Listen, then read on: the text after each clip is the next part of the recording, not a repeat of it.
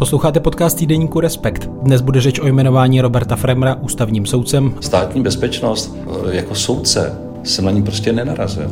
Já budu nepřijdu nic zlýho, ale nemám důvod mu odpouštět. Tohle to budu nést, ty následky do života. A vyrovnávání se s komunistickou minulostí. Prostě jsou věci, kteří někteří před rokem 89 hodně činní, hodně aktivní, po roce 89 zkrátka dělat nemohou. Vnímám, že se objevily nové informace, že se eh, objevilo mnoho eh, někdy faktických, někdy velice emotivních vyjádření.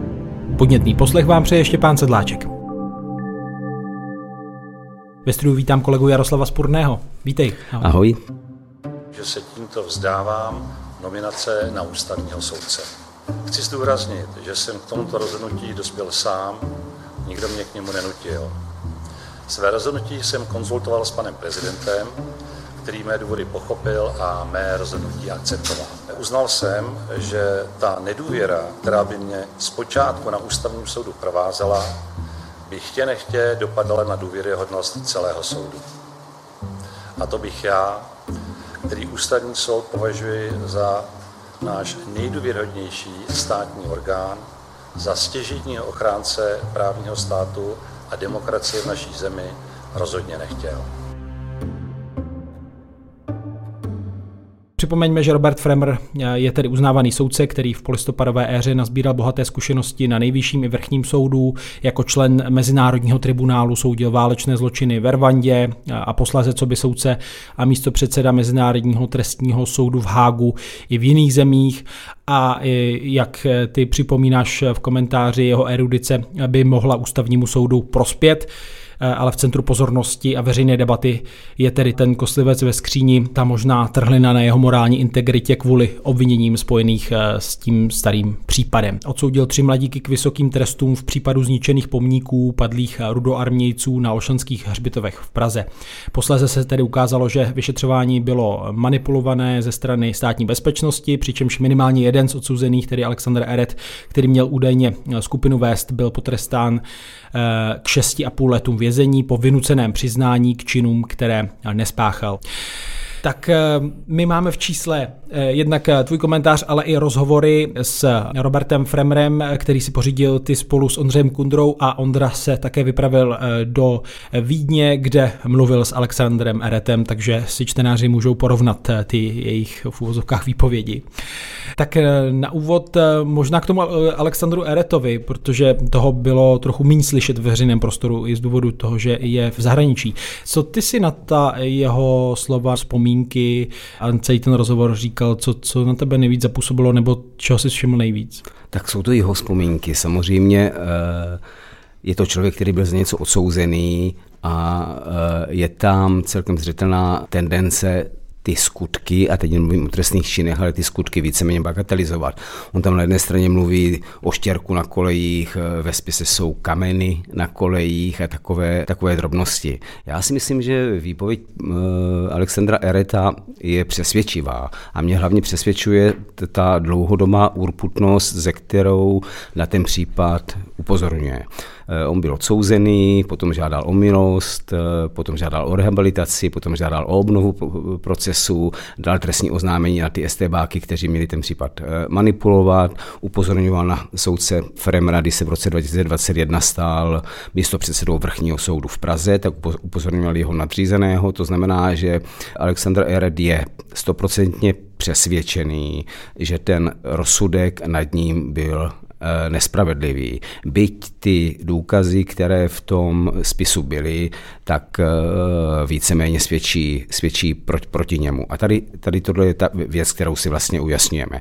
Co z toho bylo zmanipulované, co nebylo. Já musím říct, že ten rozhovor s Eretem se nečte úplně lehce. On popisuje, jak ho tedy STB systematicky zpracovávala i s pomocí spoluvězňů na malé celé minimálně tři měsíce to trvalo a to prostě bylo mlácení, fackování. Um, musel jsem sedět pod ledovou vodou, tam tekla voda, voda ledová ze tak z takového kohoutku nebo z takové vody. A šlapali po mně, pálili mě cigaretama, paže, levo, vpravo, všude. A vrátil mě pěstí, byl jsem znásilněný vlastní kartáčkem na zuby. Člověk si může přiznat čehokoliv, prostě po, po jistý, po jistý dávce, jistým intenzitě mučení se člověk přizná čemukoliv. No, dobře, dobře, že to připomínáš, protože vlastně jak jsem teď, když, když to vybublalo, tak jak jsem sledoval jak si výpovědi pana Ereta, i to, co říkal v minulosti, i jeho básnická sbírka, i vlastně ten dopis předsedovi vrchního soudu panu Derflovi, tak on se netýká ani tak úplně toho soudu jako takového, ale týká se toho, ty věznice. To musí být naprosto příšerná, příšerná zkušenost, pokud sedíte ve vězení s lidma, kteří spolupracují se STB a kteří ho přinutili, možná i vymlátili z něj eh, to přiznání. Radili mu, radili mu jako mladým klukovi špatně a tady tohle v panu Eretovi prostě je, je to v té básnické sbírce, je to vždycky, když si na něco stěžuje, tak eh, i když tehdy žádal o milost, on eh, napsal článek do Respektu už v roce 90, tak vždycky se tam píše o tom jeho utrpení v té v věznici, které je spojeno evidentně s velkým eh, nátlakem těch, těch vězňů. To, to za tu dobu je uvěřitelné. On se přiznal, připomeňme tedy k tomu, že měl znásilnit svoji mladší sestru, což poté, poté popřel, protože k tomu došlo prostě pod, pod nátlakem. Nebo taky sledoval tím eh, tu radu těch spoluvězňů, že by se mohl dostat eh, do psychiatrické léčebny. Ano. ano. Je tam něco, co jsi říkal, tady to nesedí ještě v tom rozhovoru? Nebo to... Já si myslím, že to, to tam sedí, eh, že tam sedí všechno, protože pan Erec se tím zabývá tak dlouho a všechno to, co říká, do sebe naprosto logicky zapadá. My samozřejmě úplně přesně nevím, on byl obviněn také z propagace nacismu. Tam to vypadá, že to bylo velmi, velmi poplatné době, protože tehdy byl obviněn obviněný z propagace nacismu, kdo řekl nějakou kravinu, která se mohla týkat eh, nevím, třeba německé říše, řekl to před dvěmi lidmi, dneska by to bylo bráno za klukovinu, nikdo by to nesoudil a tehdy z toho vycházeli. A bohužel my nevíme přesně na základě jakých důkazů byl odsouzen a v tom druhém rozhovoru, oni jsme nemluvili s Robertem Fremrem, jsme se vlastně nedozvěděli, v čem to mělo spočívat. Stejně tak eh, to údajné obtěžování jeho, jeho sestry, ke kterému se měl přiznat po, po té, co mu to vězni poradili, jako že se dostane eh, do psychiatrické léčebny, kde to bude příjemnější než, než eh, v kriminálu, tak tam na druhou stranu jsou znalecké posudky tří znalců. Eh, jeden byl potom poměrně známý, se Slavomír Hubálek, ten dával řadu, řadu rozhovorů i, i v demokracii, byl to celkem respektovaný znalec, ale zase já přesně nevím, co se dělo. A dokud nebudeme znát dvě věci, a ty zatím nevíme. Za prvé, výpovědi těch estébáků, kteří to měli zmanipulovat. Pro náš pořád můžeme připustit, že Robert Fremer to nevěděl. Eh, výpovědi těch estébáků a druhá věc je protokol z toho soudu, to znamená záznam celého soudního řízení, kdy můžeme zjistit, jestli tam skutečně pan Eret a další obvinění, případně jeho matka, upozorňovali na to, že ten, eh, že ten případ byl zmanipulovaný, že to bylo zmanipulováno, to se dozvěděl hlavně ústně.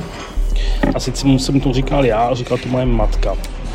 Prever prostě řekne, to jsou účelový změny výpovědí, to neplatí, platí to, co bylo řečeno za přípravního řízení. Že ty výpovědi byly vynuceny, že to nebylo tak, jak, jak je to v tom spisu, protože pan e, soudce Fermer to vysvětluje trochu jinak.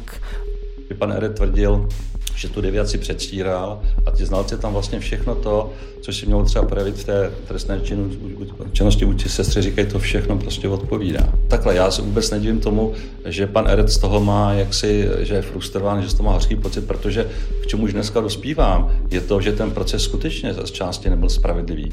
Ale moje jediné stanovisko stěžení je, že my jsme k tomu nějak nepřispěli maximálně tím, že jsme to prostě neprohlédli. A teď máme výpověď proti, proti výpovědi a, a to je všechno a nějak si s tím musíme poradit. A je naděje, že ty informace, o kterých mluvíš, budeme mít k dispozici, že já doufám, protože když jsem asi před týdnem se pokoušel získat protokol eh, z toho, z toho soudu, tak mi bylo řečeno, že už to bylo skartováno, ale není vyloučeno, že, že to je skutečně eh, v Pražském archívu, kde se tyhle věci uchovávají a, a je možné, že dnes už to má třeba prezidentská kancelář k dispozici. V tom rozhovoru s Eretem, který čtenáři najdou na straně 44 eh, pod titulkem Něco odpustit nejde, mluví také o tom, jak se snažil po, po roce 89 rehabilitovat, ale nedošlo k tomu, a to i tedy po přeskoumání, tak k tomu, k té revizi rozsudku tedy nedošlo, když o to aktivně usiloval Eret.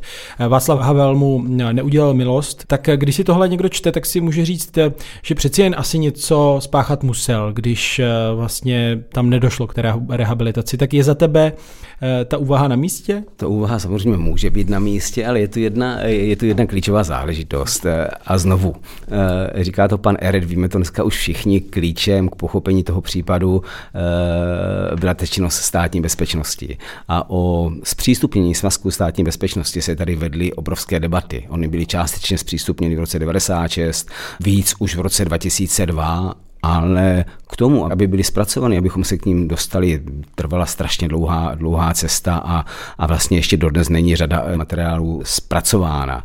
To znamená, že tady tohle je a právě proto že nebyly známy, eh, známy tyto informace z těch spisů státní bezpečnosti, tak se všichni, kteří to později prověřovali, na to dívali prismatem soudce Fremra, eh, protože měli k eh, dispozici stejné informace, ty informace měl k dispozici jak rehabilitační soud, tak později soud v roce 97, který požádal pan R o obnovu a pravděpodobně stejné informace eh, mělo i UDV, Úřad pro dokumentace a vyšetřování eh, zločinů komunismu, eh, který, který vyslechl ty STBáky a ten případ do jejich stíhání odložil. Jsem napravený hříšník, řekl o sobě Robert Fremer v tom rozhovoru, který jste s ním pořídili v pátek. V té době tedy už jsme věděli z rozhovoru s českou televizí, že by se mohl té kandidatury vzdát, to tedy řekl. A rozhovor rozhovor čtenáři tedy najdou v aktuálním čísle. Jak se on teď na tu situaci dívá po tom, co tedy eh, si prezident vzal čas na rozmyšlenou, eh, v respektu také si mohl přečíst, co přesně a proč mu zazlívá Alexander Eret. Změnil se nějakého pohled? tak on v tom rozhovoru se snažil být eh, pokorný a snažil se skutečně reflektovat tu minulost a přiznává tam, že mohl. On říká, já jsem stále přesvědčený o vině těch lidí, které jsem odsoudil, ale prismatem těch nových důkazů, ovšem, které jsem jenom nahlédl, říká eh, pan Fremer, tak samozřejmě připouštím, že jsem se mohl dopustit něčeho, co nebylo eh, vůbec pěkné. Je mi to strašně líto. A on v tom rozhovoru říká, že by se s panem Jeredem rád setkal, že by si s ním o tom popovídal, připouští tam i omluvu ten pocit, když jsme vlastně zjistili díky teda panu Urbanovi, doufám, že ty jeho materiály jsou opravdu ověřené, že jste někoho odsoudil vlastně chtě nechtě nespravedlivě. Ne, že bych teda umyslně věděl, že pan Eret něco neudělal, ne, ale že se těch důkazů, které ho vlastně pak usvědčili, dostali největší pravděpodobností teda nelegální eh, cestou tak to pro mě je pocit, že i když nevědomě, tak já a ten můj jsme se podíleli na tom řetězci, který vedl k tomu teda jeho odsouzení, to je jedna věc. A to, že tam teda byly asi, je to možné, nějaké metody, které on tím musí do dneška trpět a musí být do dneška frustrován, tak to, že jsme eh, tomu nějakým způsobem nepomohli, to je prostě špatně. A za to jsem, já už jsem se mu teda omluvil jenom prostřednictvím, myslím, nějakých těch článků, ale klidně se s ním rád střetnu, jenom, já bych si s ním rád i promluvil jak to vidím já, aby mi třeba jenom věřil. Já si myslím, že on mi pan Ere do dneška nevěří, jak, jak, jak, jak, se, jak to prožívám já. A to, že, protože jsem nějak úmyslně mu nechtěl ublížit, chraň Bůh. Ale prostě si myslím, že i to, že jsme neprohledli to, co tam bylo, je svým způsobem za to nesu odpovědnost a takhle bych to s ním chtěl rozebrat a rád se s ním setkám. Bylo vidět, že, že mluvíme eh, s člověkem, který soudí už 40 eh, let. A to znamená, že jeho pohled je daný těmi, eh, tím, tím soudním uvažováním, tím zvažováním zákonu, zvažováním viny a neviny, že se na to díval skrze tyhle důkazy. Já si myslím, že třeba v tom rozhovoru mohl mluvit trochu víc o, jak byla ta doba hnusná že to mohl daleko víc reflektovat. On sám o sobě říká, já jsem byl taková šedá zóna a když jsem šel na ta práva, tak jsem vlastně o tom nějak neuvažoval, moc jsem nevěděl, co se děje a tak dál a tak dál. No, je pravda, že to tehdy vědět nemusel, ale dnes už to ví a od koho jiného bychom měli jak si slyšet to zhodnocení té doby, a teď mám pocit, to právní zhodnocení eh, té doby, než od člověka, který byl účastníkem eh, řady eh, procesů nebo řady soudů, které odsuzovali často, které posílali, já nebo říkat do vězení, ale které vynášely rozsudky nad lidmi, kteří by z dnešního pohledu nebyli vinni, dokonce by to nebyl ani, ani, ani trestný, trestný čin. A ta reflexe tady tohohle mě tam trošku chybí. Vy jste teda bohužel asi narazili, a zejména pan Sporný eh, se dostal přímo do konfliktu s tím režimem. Já ne, já jsem byl ta šedá zóna, víceméně jsem tím eh, tou dobou tak nějak jakoby propouval. A to, že jsem si tyhle otázky nepoložil, je špatně, ale jediné, co jsem s tím potom pro té revoluce mohl dělat, že když dobře tím následným životem ukážu, že jestli jsem něco dělal špatně, tak to nějakým způsobem budu dělat teďka líp. Také připomíme, že vstoupil do komunistické strany v roce. Vstoupil do komunistické strany v říjnu 1989. On sám říká, že se za to strašně stydí. Těch hříchů, kterých jsem vlastně měl před tím 80 let, jak vidíte, nalézáme víc. Myslím, že to je ten přístup třeba k těm 109 členství ve straně, ale já jsem se to všechno snažil nějakým způsobem odpracovat, ten by se to hodný, hodný výraz, ale i sám před sebou si uh, tu svoji integritu, aby, abych se nestyděl sám před sebou. Protože třeba za členství, já se stydím do dneška sám před sebou, stydím se před svojí rodinou, která mi to tehdy rodinou, s manželkou, nikdy jsem to nevysvětlil dětem. Takže to je prostě dilema, kterého se nikdy nezbavím že kdyby mu řekli, nebudete ústavním soudcem kvůli tomu, že jste byl v komunistické straně, že by neřekl, neřekl ani slovo. Je pravda, že tomu vstupu vlastně v říjnu vstupoval v říjnu 89 vstupu do komunistické strany už bylo trošku spíš směšný, ale tomu přicházela dvouletá, dvouletá kandidatura, kterou musel procházet každý člen KSČ. A to znamená, že on o tom, že se stane člen KSČ, se rozhodl už v roce 1987. Jenom pro úplnost eh, ten jeho hlavní argument, který tedy vznáší proti obviněním vznesená Eretem, je, já jsem sice viděl razítko STB na těch eh, stránkách, ale ani v ruchu by mě nenapadlo, že je to takto zmanipulované, vynucené. Eh, pracoval jsem prostě s tím spisem, jako by to byl mhm. normální spis. On eh, je vidět, že si uvědomuje, že nešlo o běžný proces protože když jsme se ptali, na co si nejvíc vzpomíná, tak říká, že má z toho takový pocit tísně, že vlastně už v okamžiku, kdy ten proces otevíral ten pětičlenný eh, senát, jehož byl předsedou, tak eh, už eh, tam probíhala nějaká mediální kampaň. Už o tom psali noviny, protože ti kluci přece jenom, kromě pana Ereta, ti dva další, jak si poničili nějakým způsobem pomníky padlých vojáků z druhé světové války, ruských a bulharských a to samozřejmě eh, se jen tak nepromíjelo a to byla, eh, to byla vždycky příležitost pro komunisty udělat z těch, kdo to udělali, co největší hříšníky a co největší padouchy. To znamená, že tohle on věděl, že tam je nějaký tlak, ale on tam vysvětluje, to jsou jeho slova.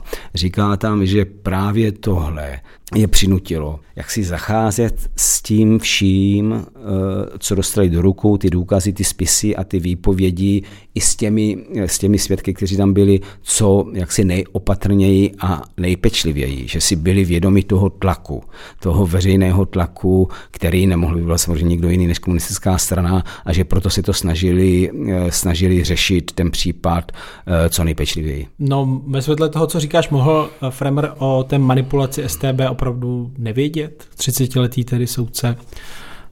No, on mohl o ní nevědět, on mohl vidět tak, jako tam je podstatný, podstatná jedna záležitost. Ta manipulace eh, spočívala v tom, že, že estebáci tam využili důkazy, které pořídili i podle tehdejšího zákona nezákonně.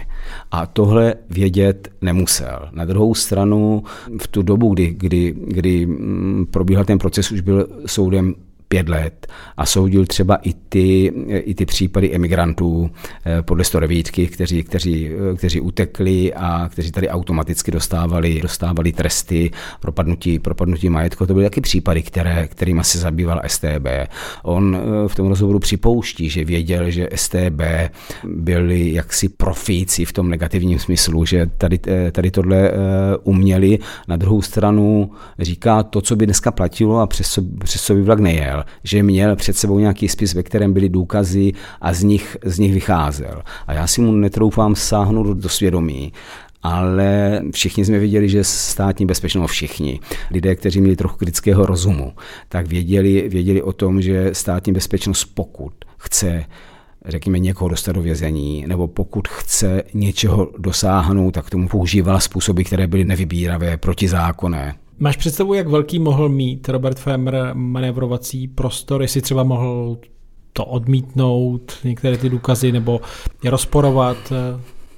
No, pokud by byl úplně poplatný režim, tak neměl žádný manévrovací prostor protože dostal nějaký důkaz a samozřejmě tam z dnešního pohledu to vypadá směšně, ale prokurátoři byli tehdy svým způsobem mocnější než, než, než soudci. Generální prokurátor mohl zrušit jakýkoliv eh, rozsudek a, a poslat ho eh, přeskoumání, takže ten soudce z tohohle pohledu nebyl úplně největším pánem a v tomhle procesu se to, eh, v tomhle procesu to projevilo. Pan Freml v, v tom rozhovoru to neříká, ale když jsem s ním mluvil telefonicky předtím, tak říká, kdybych věděl, že byli použít ty nezákonné důkazy, tak bych ten případ osvobodil. Tomu můžeme a nemusíme, nemusíme věřit já jsem měl pocit, že jsem mm, slyšel některé další rozhovory, že eh, spíš vlastně sám sebe viděl jako takového konformního soudce, který... To každopádně byl konformní soudce. Samozřejmě každý, kdo šel nejen na práva, jako to. My, my to máme sice zákon o zločinnosti proti komunistického režimu. A eh, teď se vracím k tomu panu Fremrovi, jak ty jeho konform, konformnosti, ale jeho, eh, jeho výklad ústavním soudem, kromě toho, že samozřejmě tam jedno, jednoznačně byla zločinná ideologie komunistické strany, ale nicméně tam se v tom usnesení ústavního soudu připouští, že jaksi vinu nesli v vozovkách všichni, že tu ideologii podporovalo spoustu institucí a organizací, které nebyly komunistické. Byly to takové prostě přiznávání, měli jsme tu něco, co se jmenovalo revoluční odborové hnutí, což byly odbory a tam vstupoval prakticky každý a tím, tím dodával tomu režimu podstatně větší legitimitu, než, než měl. Byla to spoustu dalších věcí, co ty, co ty lidi dělali a v tomhle smyslu, stejně jako soudce Fremr, eh, byla konformní, podstatná část tehdejší, eh, tehdejší společnosti. I třeba ty a ty emigračky, to si pamatuju eh, sám za sebe, protože několik mých známých uh, uh, uteklo. Každý věděl, že když bude emigrovat, že bude odsouzený. A všichni se na to připravovali a všichni se zbavovali předtím majetku. Dělali to tak, bylo, byla, byla to jakási dohoda, bylo to, bylo to šílený, bylo to hnusný. Jako, ale, ale byl to režim a já si vzpomínám, že vlastně jako mladýho kluka mě to ani nějak, eh, jsem se nedivil, říkal jsem si, oni jsou mocní, tak to používají, takže my to musíme nějakým způsobem, nějakým způsobem vyřešit. Ale já jsem nebyl Eh, soudcem. A musíme říct jednoznačně, že policie, prokuratura, státní bezpečnost a soudy byly nástrojem komunistů k represím. Neříkám, že všichni policisté, eh, všichni prokurátoři a všichni soudci, ale byl to nástroj, který se dal kdykoliv využít. A za to znovu tu máme tu otázku, byl soudce Fremer využitý a dělal to vědomně, že v tomhle případě vynesl rozsudek jaksi, protože komunistická strana si přála a čekala, aby byli ty lidé co nejvíce potrestáni a aby z nich udělali co největší co největší lumpy, jsou to fašisté a chtěli vykolejit vlaky a prostě byli to grázlové, tak co, co, co od nich můžete čekat eh, jako než, než pokácení nějakých, nějakých pomníčků. Protože komunisté by před Moskvou neustáli, že nějací čeští občané tedy kácejí, kácejí eh, pomníčky svých osvoboditelů. A to se naráží i v době svobodného režimu, že se to no. Moskvě nelíbí. Co teprve tehdy. Jistě. Mm. No, eh, oba ty rozhovory, velké rozhovory najdou tedy čtenáři, posluchači v aktuálním respektu s číslem 33.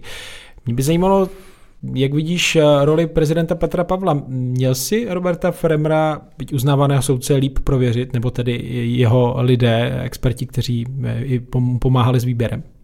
A tak jako po, mm, po válce každý generál, jako dneska můžeme eh, stokrát říkat, měl si ho prověřit před měsícem, kdyby se mě někdo zeptal, eh, jestli by bylo dobré navrhnout Roberta Fremra na ústavního soudce, tak bych říkal, jasně, je to naprosto skvělý, skvělý právník, zná spoustu lidí, kteří za ním stojí dodnes. Navíc je tam návrh, který probírá ten panel, který vede pan profesor Kysela, kde jsou celkem vyhlasní lidé. Je tam i Anna Šabatová, která má k dispozici evidenci, evidenci von, voncu. A tady tohle se všechno minulo a nikdo prostě netušil, že z případu, který skutečně do jisté míry byl jaksi kriminální, protože ti zbývající dva toho měli na triku jaksi, jaksi víc a tam bylo u mě, u mě spletený prostě všechno dohromady, protože si jim hodil pan Erek, protože byl Němec a protože možná skutečně něco napsal hloupýho a drobného z dnešního pohledu jakoby neškodného o tom fašismu. Ze svého deníku. No, no, ze svého deníku, nebo to říkal spolužákům nějakým, který, který vystrašení mu to, mu to rozsvědčili, tak tohle jsme jaksi mohli a měli vědět. Ale proti tomu všemu stojí vlastně jaksi ústava zákony a pohled na ten soudní stav, který jaksi říká něco jiného. No a role Senátu, jak obstál ten? Senátoři. Senát neobstál. Senát neobstál ale nikoliv proto, že schválil soudce Fremra, ale e, tím způsobem, e, jak se chová. Oni ho měli právo odmítnout, měli ho právo schválit a oni ho schválili. A to je ústavní krok, který a týká se ústavního soudu, e, který dává nějakou právní jistotu, že věci půjdou podle práva normálně. A oni ho schválili a v zápětí senátoři, kteří ho, i ti senátoři, kteří ho schválili, ho začali spochybňovat. Trošku tam překračují tu svoji roli. Já neberu nikomu z nich, jako že, by, e, e, že v okamžiku, kdy se něco dozvěděli, že by o tom neměli mluvit, ale zároveň měli říct to B.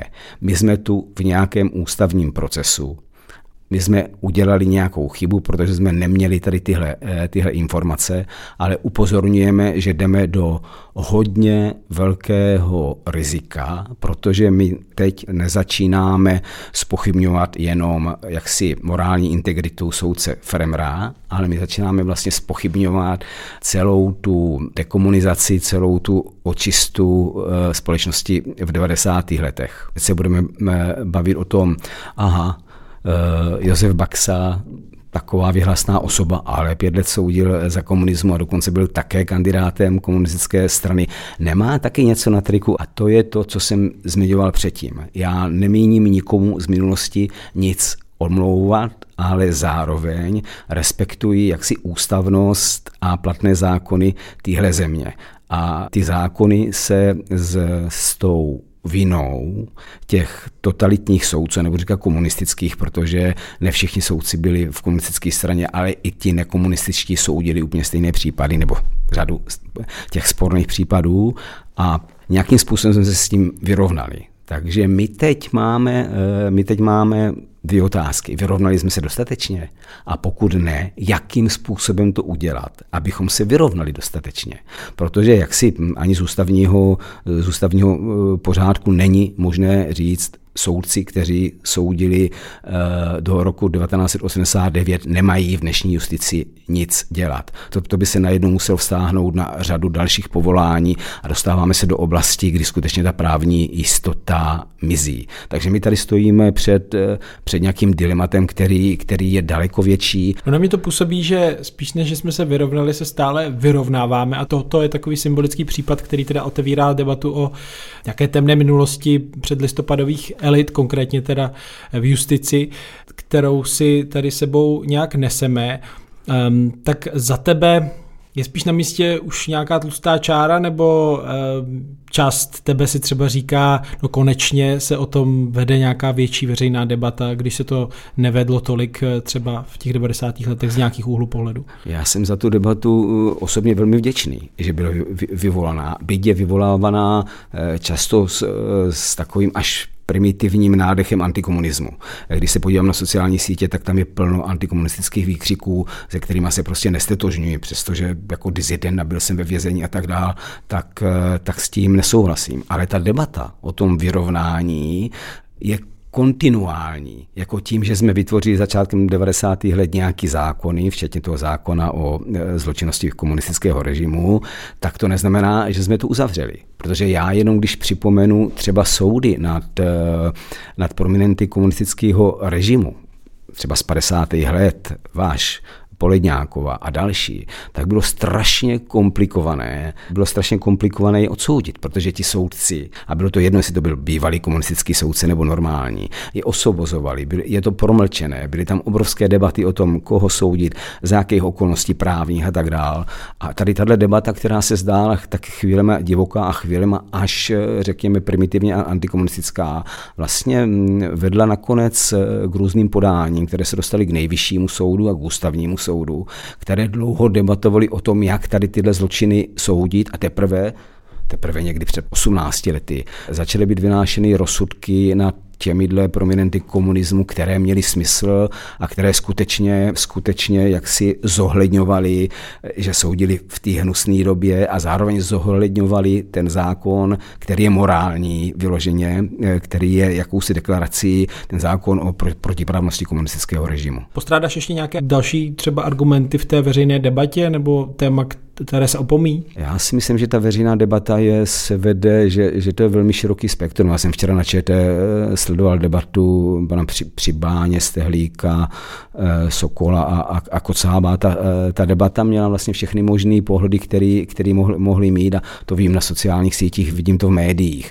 Jenom, a, a, to, je, a to je vyloženě moje osobní záležitost, protože jsem v té v době, v době byl. Já si myslím, že ta doba není do dneška dostatečně popsaná proto k ní přistupujeme s takovými emocemi, s takovými buď odsudky, případně, eh, případně s jistým pochopením, ale ta doba není dostatečně popsaná a, největší, eh, a to je největší chybou těch lidí, kteří tu dobu vytvářeli. Ostatně i nějakou monografii nebo velkou publikaci o STB taky furt čekáme. To čekáme, ano. Závěrem mluvíš o těch argumentech eh, vlastně nějakého povrchního antikomunismu, ale když se na to i koukáš ty z pozice eh, tedy člověka, který si taky něco sám zažil eh, z STBáky, byli nějací lidé na straně druhé té barikády, kteří dělali kariéru, najednou ty lidé v tomto režimu vlastně se dostávají také na nejvyšší funkce, nebo na nejvyšší ústavní funkce, můžeme říct. Tak ano. jak se na to kouká Jaroslav Spurný právě se svojí jako zkušeností a pohledem na oba ty režimy, kde v sobě vlastně jako nacházíš to pochopení, protože je to tak vlastně správné? Já vycházím z jedné věci. V, v roce 1990 jsme měli všichni nějakým způsobem stejnou startovní čáru. Ti, kteří si e, zadali s tím komunismem víc nebo, nebo hodně, tak mohli projevit e, nějakou pokoru, mohli projevit, projevit nějakou lítost, mohli pojmenovat ty své e, trestné činy a bylo na nich, jestli to udělali nebo neudělali, jak se sami s tím vnitřně vyrovnali. Stejně tak měli startovací čáru lidé, kteří se zabývají obchodem, nebo učitelé, novináři a tak dál. Takže z tohohle pohledu jsou tam dvě věci. Za prvé práce ale všech, teď nemluvím jenom o těch komunistech a o těch špatných, ale všech, kterou jak si dokázali dělat, jak by to řekl Jan Patočka, pro dobro obce v těch posledních 33, 33 letech. A to je pro mě, eh, to je pro mě hodně důležitá záležitost. A druhá je ta morální, a teď nemluvím o tom, že eh, zjistíme o někom, o nějakém soudci, že skutečně poslal do vězení na hodně dlouhou dobu za naprosto bagatelní trest někoho, a do teďka jsme to nevěděli. Ano, to je argument, že jsou no, tady no, no, ty zničené druhá, životy, kteří no, no, no. úplně nemohli na tu startovací čáru no. se postavit. A, a druhá je ta morální a to je otázka, nakolik jsou schopni tihle lidé si to připustit, nakolik jsou schopni to, to pojmenovat. Protože znovu, já jsem kdysi, a, a tohle je pro mě celkem důležité, psal článek, kdy jsem objevil nějaký nový dokumenty o Jaromíru Nohavicovi tak jsem o něm psal Eh, bavil jsem se s ním, protože Jaromír Nohavica eh, byl osobnost, který mohl popsat Která? to, jak se stal agentem, proč se stal agentem, tohle bylo před 15 lety, eh, jak se stal agentem, jak to bylo, mohl nám tu dobu silou té své osobnosti a tím svým charizmatem přiblížit, mohl nám vysvětlit, co se těmhle lidem odehrávalo v hlavě. Možná by to s něj zároveň tady tohle sundalo nejen část viny, ale část možná té tíhy, kterou, kterou nese. Jeho to vykopl úplně jiným, jiným směrem. A soudce Fremr má dnes úplně stejnou, stejnou možnost reflektovat to ne slovy možná jsem soudil špatně, ale rozšířit to na celou tu dobu, kdy on ta práva studoval, kdy ta práva byla, jak ji vnímal a co bylo možné dělat a jak vnímal tu společnost a jak vnímal to své, své postavení a, a popsat to jakoby s dostatečnou pokorou. Kdyby tady tohle udělal a kdyby na něj jsme už nenašli žádný, eh, žádnou další záležitost, tak nevidím důvod, proč by se neměl stát eh, ústavním soudcem. Dodává Jaroslav Sporný. Díky. Také děkuji. V aktuálním čísle najdete jeho komentář s titulkem Kudy vede červená linie. Případ Roberta Fremera otevřel legitimní debatu o minulosti. Počítal jsem to, myslím, že před listopadem jsem za sebou nechal asi tak zhruba tisíc rozhodnutí. A rozhodně si myslím, že eh, se mohou objevit ještě další rozhodnutí, která budou podobná tady tomu. A já plně respektuji, že z perspektivy dnešní se prostě ta některá rozhodnutí bez zbytku vysvětlit nedají.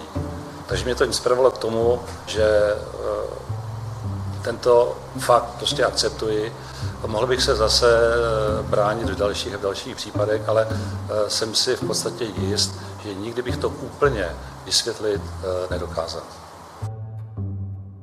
Díky, že čtete a posloucháte týdeník Respekt. Připomínám, že podcasty vznikají díky předplatitelům a předplatitelkám. Naslyšenou si těší Štěpán Sedláček.